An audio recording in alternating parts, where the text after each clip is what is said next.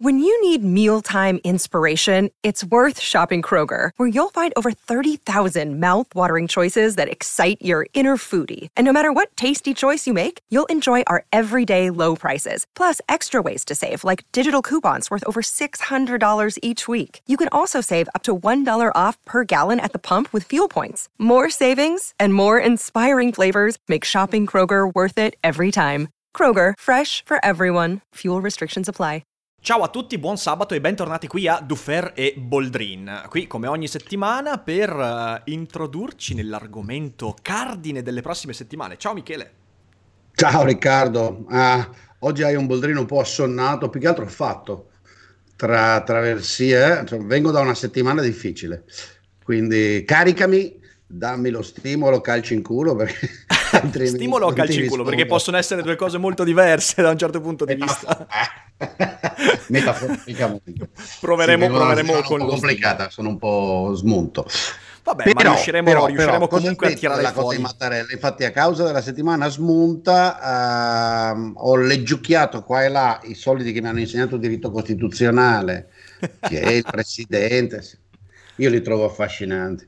Ah, trovo affascinante questo paese di grandissimi intellettuali, tutto sulle quattro robe del Bignami prese al liceo. Poi appena grazie. Vabbè. Insomma, hanno insegnato il diritto costituzionale, mi hanno detto che il presidente ovviamente è super partes e quindi l'unica cosa che può fare è raccontare della vecchietta, delle le, le cose strappalacrime, eccetera.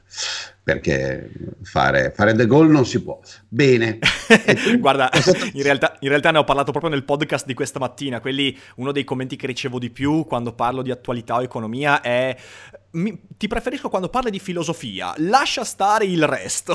è una cosa divertentissima, cosa divertentissima. Commento... Ah, capita anche a me, hanno deciso perché siccome questi qua hanno questa nozione, cioè, cioè, questi qua insomma, molta gente ha la nozione che l'economista uh, è uno che praticamente sa delle cose molto narro che hanno a che fare con i bilanci delle, che usa delle, il pallottoliere delle... e basta. Sì. E quindi sai, l'idea che uno che sto, sto guardando qua i libri che sto leggendo in questo momento, Benghiat, gli imperi, Schiavone, mi sto leggendo Ius di Schiavone, Arrighi, uh, the the... l'idea che un economista possa sapere un po' di diritto, magari o anche meno di un po', due cose di linguistica, li sconvolge. No, no, ma lei si occupi delle cose che sa. Inaccettabile. Michele, devi, devi, smetterla. Michele, devi, devi sì. smetterla. Quindi parliamo comincerà... oggi parleremo Io... del declino dell'Occidente nella forma dei ratei e i risconti. Lei lo sa, esatto, esatto. sono uno strumento fondamentale della ragioneria aziendale. Vabbè, scherzo. Vabbè, dai, dopo questa, questa, simpatica introduzione direi di addentrarci nell'argomento. E io, eh, sai, quando si parla di declino dell'Occidente, che è una, un argomento molto vasto, eh, c'è sempre una frase che in realtà è venuta fuori anche la scorsa volta. Io vorrei ricollegarmi a una cosa che io ho detto la scorsa volta, quando ho parlato della differenza nell'approccio allo studio fra studenti occidentali mm. e studenti cinesi. E io credo che durante questa rubrica eh, ritornerà molto spesso comunque il confronto fra eh, mondo asiatico eh, attuale e il mondo europeo occidentale, perché è un po' inevitabile caderci. A un certo punto io ho detto ho la sensazione che manchi una visione. E durante questa settimana, sai, ci ho riflettuto a quanto è pericolosa questa frase. Perché? Perché se da un lato è vero che manca una visione, cioè manca un progetto comune, una cosa che si dice molto spesso, che certo è un luogo comune odioso, però c'ha un fondo di verità, è che l'unica visione che stiamo vivendo in questo Occidente è quello di far quadrare i conti in qualche modo.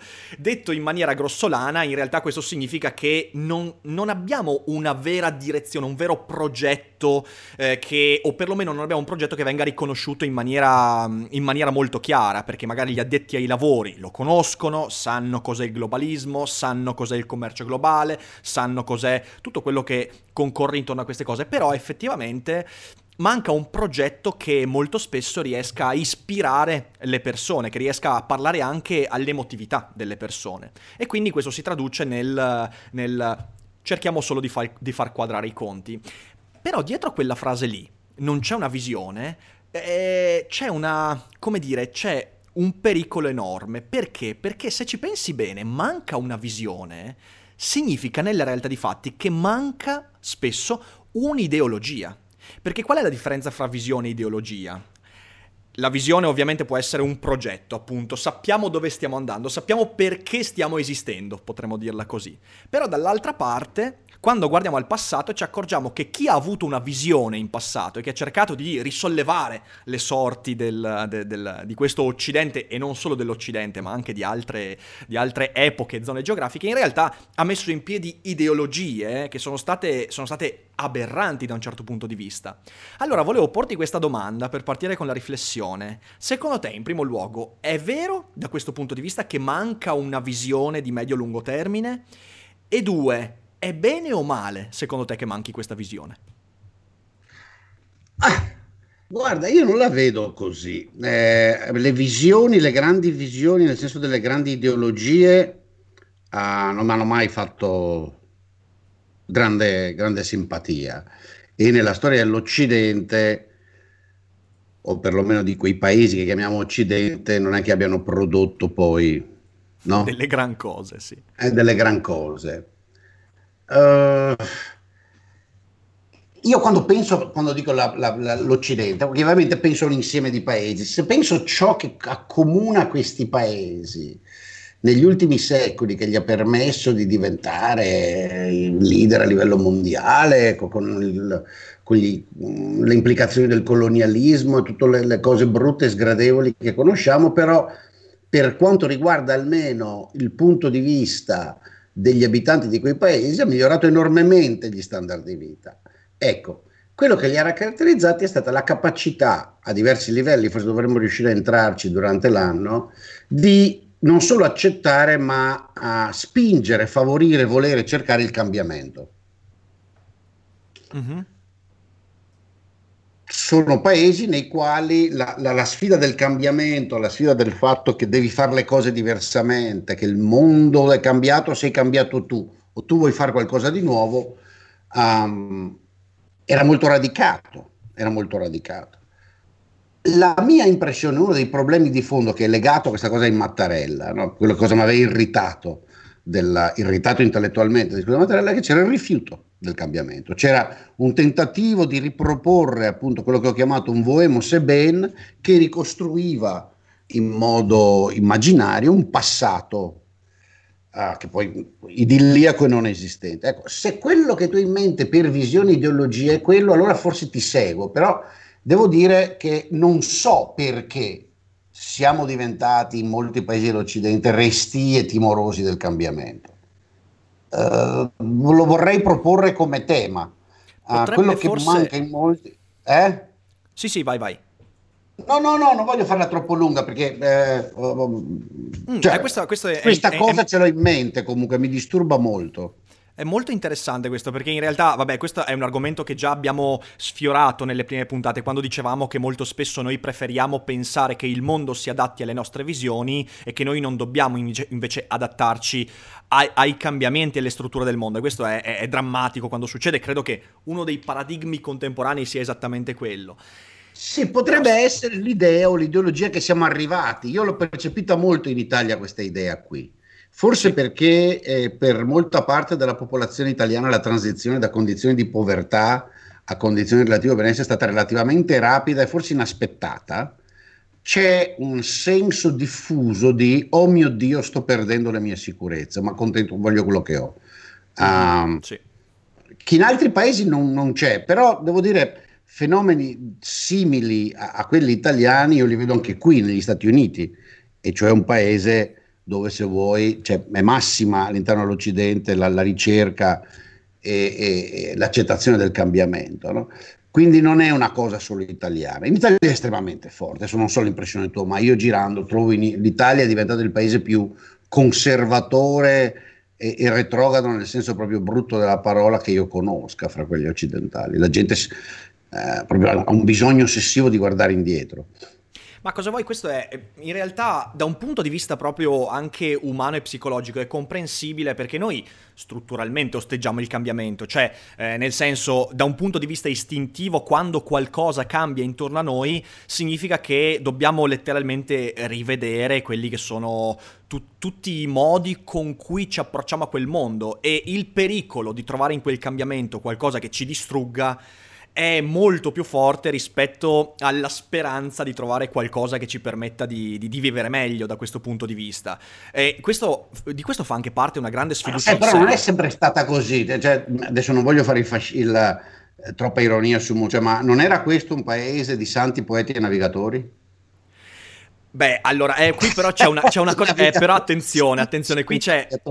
Poeti, insomma.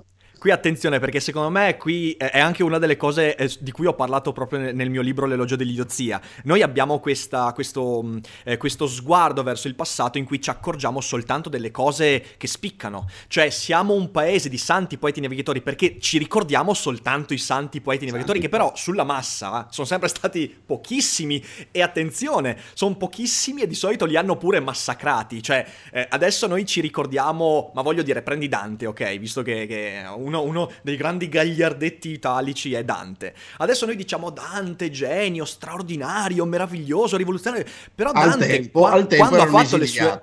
Cioè, era un esiliato, era odiato, era insultato, era ridicolizzato e così tutta la letteratura, tutta la scienza, voglio dire, quanti scienziati negli ultimi 300 anni in Italia hanno dovuto darsela a gambe e questo davvero non solo in Italia. Quindi eh, in realtà io credo che le cose siano sempre state così, non credo che sia mai stato così grande il divario fra queste due categorie, cioè le persone fra le persone che in qualche modo abbracciano il rischio e quindi si lanciano verso l'ignoto e le persone che invece vogliono conservare quello che hanno. Io credo sia sempre stato abbastanza, abbastanza forte questa, questa, questa, cosa, solo che noi col senno di poi ci ricordiamo tantissimo quelli che ci piacciono, che, che, che hanno permesso... Perché... Questo, è un ottimo punto, questo è un ottimo punto, un, sono, sono, d'accordo, in realtà hai, hai ragione.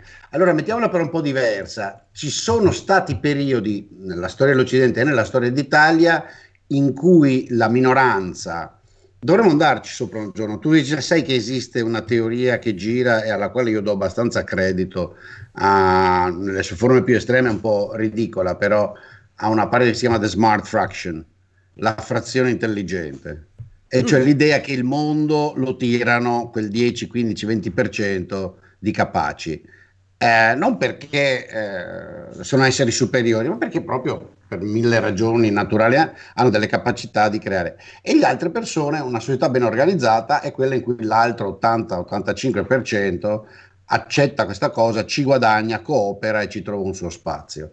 Secondo me è un tema che sta diventando centrale, ha a che fare col cambiamento. Sì, forse una volta la smart fraction italiana, e non solo italiana, ha avuto una capacità di convinzione, di direzione, di leadership, no? Sul mhm. resto maggiore di adesso. Adesso si è invertito, questa capacità di, inver- di, di, di leadership se n'è andata platealmente. Si è spostata da un'altra parte, secondo me, cioè il mondo anglosassone adesso fa, almeno negli ultimi 60 anni, è il mondo anglosassone che ha fatto il ruolo del leone da quel punto di vista lì, forse magari in questo secolo. Sì, nell'ultimo secolo, nell'ultimo secolo e mezzo, due, no, ma non è quello, però anche all'interno del mondo anglosassone Mm-hmm. Ci sono problemi seri da quel punto vista. Capisci quello che volevo descrivere? È un fenomeno che secondo me va al di là di quello italiano e della nostra relativa arretratezza.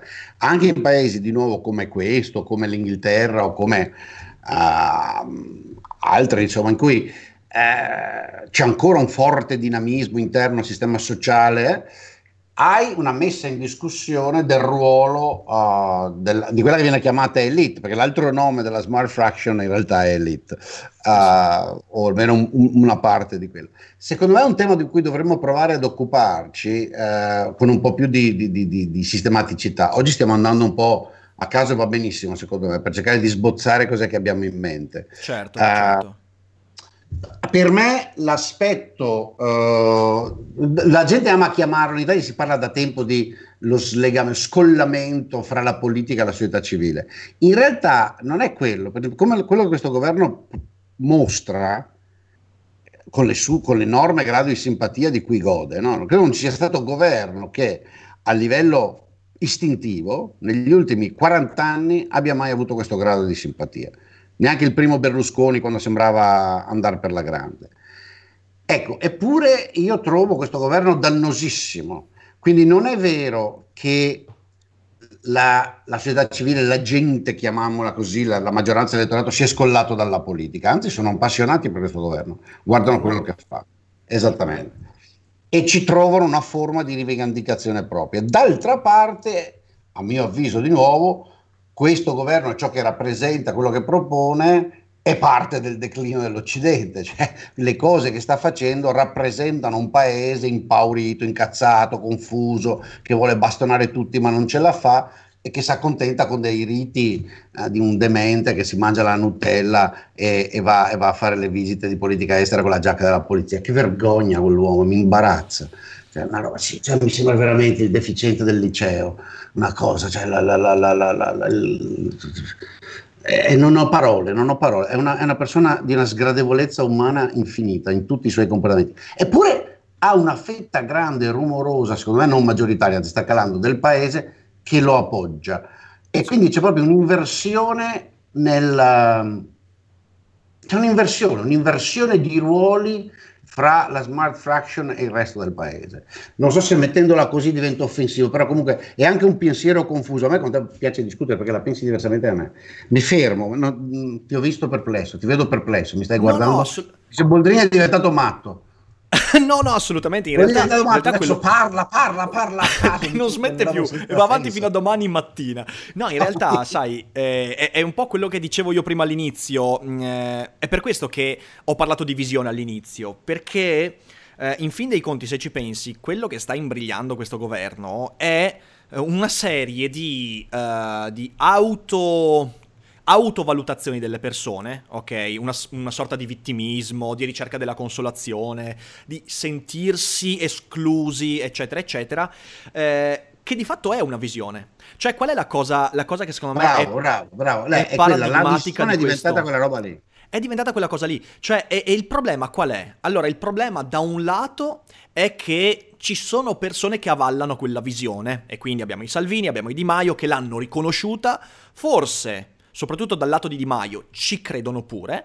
Eh, Salvini secondo me non ci crede, secondo, eh, Salvini è furbo in realtà e l'ha capito, non è che ci crede. Salvini potrebbe tranquillamente, è quello che salta sul carro del vincitore Salvini, solo che lui l'ha capito e quindi ci sta giocando da questo punto di vista. Invece Di Maio secondo me è onestissimo, onestissimo in quello che sta, eh, che sta vivendo. Questa visione lui la condivide, se, se, fosse un elettore lui voterebbe chiaramente quello che sta facendo. Salvini invece no forse. Eh, però al di là di questo, eh, quindi da un lato c'è il problema che viene avallata da alcune persone questa visione, dall'altro c'è il fatto che, e qui veramente mh, io ho un, come dire, ho dei grandi dubbi a riguardo, che non c'è, o perlomeno non c'è percezione di una visione alternativa. Io sono un liberale, anzi io mi definisco un libertario, cioè nel senso io sono molto vicino a quegli autori americani di metà Ottocento che hanno dato vita al, ai movimenti libertari, eccetera, eccetera. Poi magari anche di questo un giorno potremo approfondire un po' perché ci sono tanti con autori... Piacere, con eh, piacere. Pro- voglio, voglio capire forse... che tu abbia in mente su cui forse ci scanneremo anche un po', lì sarà molto divertente, lì sarà molto divertente. Vai, tranquillo, io sono notoriamente odiato da, da, da buona parte del libertarismo ufficiale italiano, perché ho cercato di spiegare che in realtà Beh. mi ricordano, anzi sono ideologicamente uguali ai gruppi marxisti-leninisti per cui ho transitato da ragazzino. Quasi tutto il libertarismo italiano è di quella frangia, quindi su questo non c'è ah, alcun dubbio. Sono d'accordo su quello, no, perché in realtà esiste un liberismo, un libertarismo, chiamalo voi nobile, Oh, eh, no, i libertà, è una libertari... riflessione complicata sull'uomo e il potere, cioè, ma questi cazzoni italiani sono, sono dei marxisti-leninisti vestiti, vestiti in orbace. Sì, no, no, guarda, ah, stendiamo un velo pietoso. Ne ne discuteremo. Ne, ne discuteremo, sarà interessante, sarà interessante. No, comunque, dicevo, eh, lì manca veramente una visione, cioè attualmente io trovo che manchi una visione, non intesa come ideologia, ma come progetto che vada non soltanto a colpire la ragione delle persone, cioè che una persona che condivide un certo tipo di valori si sente propenso a dare credito a quei valori, ma che riesca anche a parlare emotivamente alle persone. Perché secondo me il grande trionfo dei Salvini e dei Di Maio, sai qual è? È mm. che loro hanno capito che tu non puoi dimenticarti di trascinare emotivamente le persone, solo che loro trascinano la parte emotivamente deleteria delle persone. Cos'è che manca? Manca qualcuno che riesca ad essere di ispirazione per l'altra parte. Eh, tutto quello che è il movimento globalista. È tutto davvero che... una questione di uomo e non una questione di progetto, di uomo o donna? Secondo te, ciò che manca? Ecco, questi sono temi precisi, perché guarda, ci sono due sì, sì, dimmi, dimmi. qui. Uno è la mancanza di progettualità, ok? E cioè di qualcuno che disegni un futuro, una maniera di essere, delle cose da fare uh, che ispirino. E questa è una questione di concetti che non ci sono, ah, di, di, di, di, sì, concetti, sì, progetti, concetti, serie di idee, visioni. L'altra è la questione della persona uh, che non c'è. E poi c'è un altro punto di vista che semplicemente questa cosa che tutti odiano, che amano odiare in Italia, ma da cui dipendono mortalmente, che si chiama globalizzazione, cioè la spiegazione socio-economica, no? ha lasciato fuori tantissimi vincitori, sono stati pochi, perdenti molti. Questa secondo me è una narrazione falsa nei fatti, certo. falsissima, certo. però è stata quella che ha vinto. Certo. Ma perché? Eh, perché ha saputo parlare anche con la cooperazione di alcuni colleghi miei che ci, ci hanno marciato alla grande. Ovviamente, storia, ovviamente. Eh? Certo, diventando certo. dei piccoli guru pubblici, dei santoni e raccontando francamente bugie. Uh, ecco, questa è una cosa perché di nuovo tu, tu, sei il capo. Io ci vorrei tornare. No, no, no. capo una frase dire, il leader in questa cosa è il filosofo, l'economista, anche perché, anche perché oggi un po' appunto sfatto, uh, cerca di fare il suo meglio, ma il leader... Comunque, eh, questa cosa di perché ha vinto la narrazione, ne, specialmente nel mondo occidentale, che la globalizzazione ha favorito pochissimi e ha fatto danno ai molti. Quando è proprio una bugia, una scandalosa bugia. Eh, ma sai qual è il problema, secondo me? Il problema è che... Uh, beh, è un problema di tipo antropologico questo. Eh, mm. Possiamo metterla terra a terra. Terra a terra è che non ci accorgiamo quando stiamo bene non ci accorgiamo quando stiamo bene e quindi ci costruiamo e ci facciamo convincere dalle cose che ci dicono che ci fanno male, che magari sono cose che effettivamente, perché voglio dire, globalizzazione non è tutta rosa e fiori, sicuramente ci sono cose che sono storte, cose che vanno migliorate, su cui bisogna intervenire, eccetera, eccetera, eccetera, ma sono sicuramente minimali rispetto ai benefici di cui però non ci accorgiamo perché li diamo per scontati. Voglio dire, noi stiamo utilizzando un mezzo, internet in questo momento, io stamattina ho fatto un'intervista con una persona dall'altra parte del mondo, ok? Cosa che 15 anni fa sarebbe stata impossibile, 20 anni fa sarebbe stata fantascienza. Quindi però lo diamo per scontato questo mezzo e tutti quelli che riempiono di bile internet in realtà lo fanno soprattutto perché si sono fatti convincere che questa cosa non gli sta facendo bene da un certo punto di vista, la danno per scontata.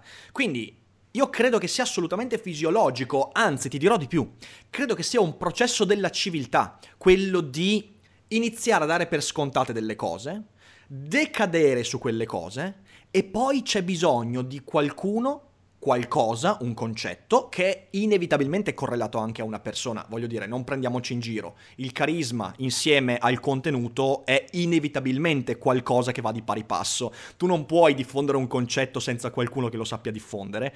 Comunque, e, quindi questo anche per, per, per rispondere. Sì, però sai, perché... se sto pensando a quella cosa chiamata rivoluzione industriale, mm non è che avesse un leader.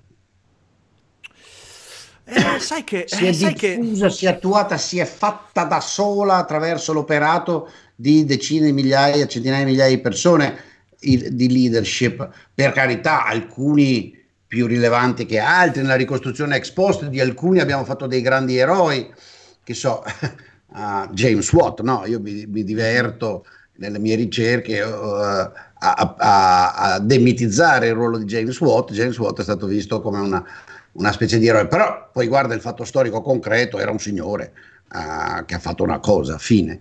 Per cui alcuni processi di cambiamento, la globalizzazione stessa non è che ha avuto dei leader, sì, forse ha avuto dei rappresentanti simbolici in Clinton piuttosto che eh, altri, altri leader o Blair, quello che vuoi tu, no? Uh, Sai come ti rispondo a questo? E ti dico che quello di cui abbiamo bisogno, infatti, non è una rivoluzione. La rivoluzione è impersonale. La rivoluzione si scatena senza che ci sia nessuno, cioè ci accorgiamo sempre ex post che una rivoluzione si è sviluppata. Questo è successo sempre, la, dalla mhm. rivoluzione mm-hmm. cognitiva alla rivoluzione industriale, alla rivoluzione informatica, ce ne accorgiamo sempre dopo. Noi la rivoluzione da un certo punto di vista la subiamo, perché non c'è un leader come dicevi tu. Ma noi non stiamo parlando di rivoluzione adesso, noi stiamo parlando di un'altra cosa. Noi stiamo parlando non di un cambiamento radicale di cui ci accorgiamo ex post, noi stiamo parlando di una cosa molto più tra virgolette, controllabile, cioè il fatto di riuscire a imbrigliare energie di persone per farci accorgere da un certo punto di vista di tutto quello che è il mondo in cui viviamo senza farci convincere dalle frottole. Quindi non è di una rivoluzione di cui abbiamo bisogno adesso. La rivoluzione sta già avvenendo. Noi siamo all'interno di una rivoluzione e i processi Esatto. su cui possiamo, ma su quello non possiamo farci nulla. Voglio dire, non è che possiamo La rivoluzione come- sta avvenendo perché milioni di persone in giro per il Esatto. mondo hanno deciso di fare certe cose, E questa si è creata noi- l'opportunità e le fanno. Esatto, C'è esatto. un sottoinsieme di queste persone che però sta cominciando a coinvolgere alcune centinaia di milioni di persone che si rifiutano, si incazzano e fanno delle cose che Esatto. ah, ovviamente li stanno danneggiando, ovviamente li stanno danneggiando.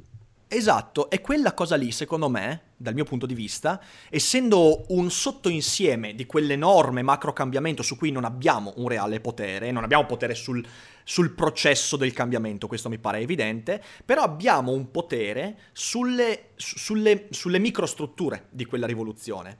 E lì servono concetti, come dicevamo, e servono anche persone. Lì sì che servono le Però tu, persone. tu hai in mente, qui però tu hai in mente la politica italiana, cioè tu hai in mente la politica. Ho- no, in realtà no. Io ho in mente soprattutto, soprattutto la classe intellettuale, io ho in mente soprattutto il punto di vista culturale che è quello in cui opero io, per esempio. Sì, ma molto italiano però. Beh, stiamo parlando Cioè, di una... guarda, vorrei sì, tornarci. cioè- L'altro giorno so- ho sbattuto nell'ennesima, forse ho già me- menzionato, però dopo mi è ritornato in fuori, nell'ennesima intervista di questo personaggio che io davvero considero ridicolo, mi dispiace, Emanuele Severino. Te l'ho menzionata. Aspetta, aspetta, sai che... eh, Allora, io voglio soltanto Cioè, io farti notare... considero, ma l'intera opera di Severino, che si aspetti un attimo, vado giù e prendo, che ce l'ho da quando avevo se- 17 anni, ma l'intera cosa, poi adesso ho maturato un po', perché per un po' ho salvato le sue prime cose, poi mi sono detto, ma che stronzate! Ma che valanga gigantesca di stronzate! Sai Ma che, ma che enorme frode intellettuale, che chiacchierone della Magna Grecia, che bacia banchi riconvertito, che, che roba ridicola. Ecco, costui, costui, perché lo tiro fuori? Perché è un po' il simbolo, siccome hai parlato di intellettuale, cosa è successo? No, ti voglio, ti voglio far notare che sei su un canale di filosofia e quello che hai appena detto scatenerà il pandemonio sotto fra Ma i che commenti. chi che vogliono sti ragazzini che pensano di sapere la filosofia, invece gli economisti non le sanno. Non c'è nulla di originale nel pensiero, negli scritti di costui. È un bl- blaterarsi addosso, in cui sono cascato anch'io, sia chiaro. Cioè io sono cresciuto intellettualmente a Venezia. Severino, se- ti immagini che dovremmo parlare, non voglio farti perdere tempo, poi dovrei tagliare. Ho conosciuto l'esistenza di Severino tredicenne aspirante intellettuale perché io da buon ah, cattolico impegnato leggevo sette giorni che tu non sai cos'è ma era il settimanale degli intellettuali cattolici di sinistra sì, del sì, tempo no, lo conosco, conosco. Lavalle, Mario Pirani eccetera e io venendo da una famiglia cattolica mi sono formato anche su quello oltre che su altre cose e loro fecero una- un baiam gigantesco sul processo di Severino in cattolica eccetera eccetera difendendolo pur con una divisione diversa e quindi lì scoprì questo personaggio che mi interessò, quindi lo seguì, poi scoprì che era arrivato a Venezia, eccetera, eccetera. Dobbiamo parlarne perché? Perché, Sì, sì. per esempio, il, il tipo di finta cultura costruita attorno a, te- a Severino e attorno, e anche il mio vecchio amico Massimo Cacciari, eh, sia chiaro, a queste forme del pensare eh, che qual- giustamente qualcuno ha chiamato debole, lui pensava che fosse un complimento, no, no, è proprio debole debole nel Sì. senso dare vitamine, fare il cossa, non c'è niente interessante in quel che dici. Ah, è però parte, è però parte di una visione intellettuale per cui siamo arrivati, stiamo fermi. Eh, ricordano, ecco, lasciami che ti faccio un analogo. Eh, Poi chiudiamo perché oggi sto sblaterando, dovrei eh, scusarti con i tuoi ascoltatori. No, no, perché poi le cose bisogna metterle insieme. Una delle esperienze che mi ha divertito di più, che mi ha colpito di più, è stata la prima visita alla, alla città proibita, a, a Pechino. Ah, perché una delle cose che mi ha interessato da sempre, che continuo a studiare col mio amico David e con altri, è perché questa Cina eh, folgorante che cresceva, eccetera, eccetera, tra il mille- dopo- tra- nel 1300 ha rallentato e nel 1500 è andata piatta. Per cui poi è stata. ah, e loro questa roba la soffrono, cioè tutte le volte che vado in Cina discuto con gli intellettuali cinesi, è lì, eh, è lì, è profonda dentro la cosa. Allora, se tu vai il centro, de- la, la, parte centrale, insomma, il corridoione, un corridoio insomma, centrale della, della, città proibita è una sequenza di palazzi, contiene alcuni palazzi a epoca Ming dei vari imperatori, adesso io i nomi non mi ricordo. E in ognuno di questi palazzi c'è la sala centrale di ricevimento che è un po' una rappresentazione simbolica dell'imperatore con le sue anfore preferite, il suo trono, le sue spade, eccetera, eccetera e il suo motto. I motti di questi qua, della fase in cui si ferma tutto, sono della serie non fare nulla, tutto è perfetto, mantieni la rotta e poi studi e capisci nei vari testi dice sì, l'idea era che il mondo aveva raggiunto la sua perfezione. Ciò che c'era da fare era stato fatto lo stato in cui siamo più o meno Cina 1400 è lo stato ideale siamo al centro dell'universo al centro dell'universo uh, c'è Pechino al centro di Pechino c'è il palazzo imperiale al centro del palazzo imperiale c'è l'imperatore impedire che qualsiasi cosa cambi perché questa è la perfezione. Questa era diventata anche la cultura, poi il mandarinato, eccetera, doveva mantenere queste cose. Ecco, in Italia non abbiamo ovviamente un imperatore, i mandarini e la struttura burocratica, eccetera, eccetera, ma io vedo in questi movimenti, in queste cose, dalla, dalla versione politica Lega 5 Stelle alla versione filosofica, la richiesta analoga a quella del, andrò a cercare qual era, che c'è scritto stay put do nothing. Do nothing cosa interessantissimo più, questo. Non fare nulla. Do Guarda. Dopo, dopo, questa conclusione noi sabato prossimo dovremo assolutamente parlare di idealismo tedesco e dei danni che l'idealismo tedesco allora ha fatto alla cultura ah, occidentale. Sì, sì, allora sì, ripartiremo da lì perché questo è un punto interessantissimo eh, che poi in realtà volevo, volevo, un po' discutere oggi ma in realtà abbiamo parlato di, di un sacco di cose. Mi scoccia sta roba qua. No, no, ma poi guarda che prima o poi arriviamo, arriviamo. Guarda, Michele, ci arriviamo a prenderci qualche testato io e te sicuramente perché su tante cose tipo io so già, io so già che quando cominciamo a parlare di giusnaturalismo ci prendiamo a testate io e te Vabbè, Però questa... questa la lasciamo, questa la... non ti dico nulla lasci... così la... Eh, questa la lasciamo per le prossime puntate, dai, dai. Beh, allora, io, cosa... io ringrazio come sempre Michele, insomma, mm, per, la... Per l'ottima chiacchierata. Spero che eh, gli spettatori siano rimasti folgorati e ispirati. Ma oggi un po' confusa, però va bene così, bisogna Ah, questo è. Se la prossima, la prossima cominciamo a stringere. Testa, mettere delle cose insieme, no? Le maglie si stringono strada facendo. Se si parte a maglie strette, poi è difficile allargarle. Il contrario, invece, è più facile farlo. Tanto c'è tempo, ci sono tante settimane davanti. Quindi, come al solito, lasciate il mi piace se vi è piaciuto, iscrivetevi e diffondete questo tipo di rubrica. Che insomma, di questi discorsi ce n'è sicuramente bisogno. Michele, noi ci rivediamo sabato prossimo. Quindi, buon weekend. Insomma, ha detto crescete e moltiplicatevi. Buon weekend. Eh. Esatto. e alla prossima. È la nuova versione biblica di Rick Dufair. eh no, adesso non esageriamo, eh, non esageriamo. Crescete intellettualmente e moltiplicatevi come ascoltatori. ok. Ciao, buon weekend. Ciao a tutti, ciao a tutti. Ciao. Vacanze in Sicilia o in Sardegna? Con i traghetti GNV porti tutto quello che vuoi, ti rilassi fino a destinazione e se prenoti entro il 14 maggio, posto ponti a partire da 33 euro. Non c'è modo migliore per andare in vacanza. Scopri i dettagli su gnv.it. Offerta valida sulle linee Napoli-Palermo e Genova-Olbia, 10.000 posti disponibili.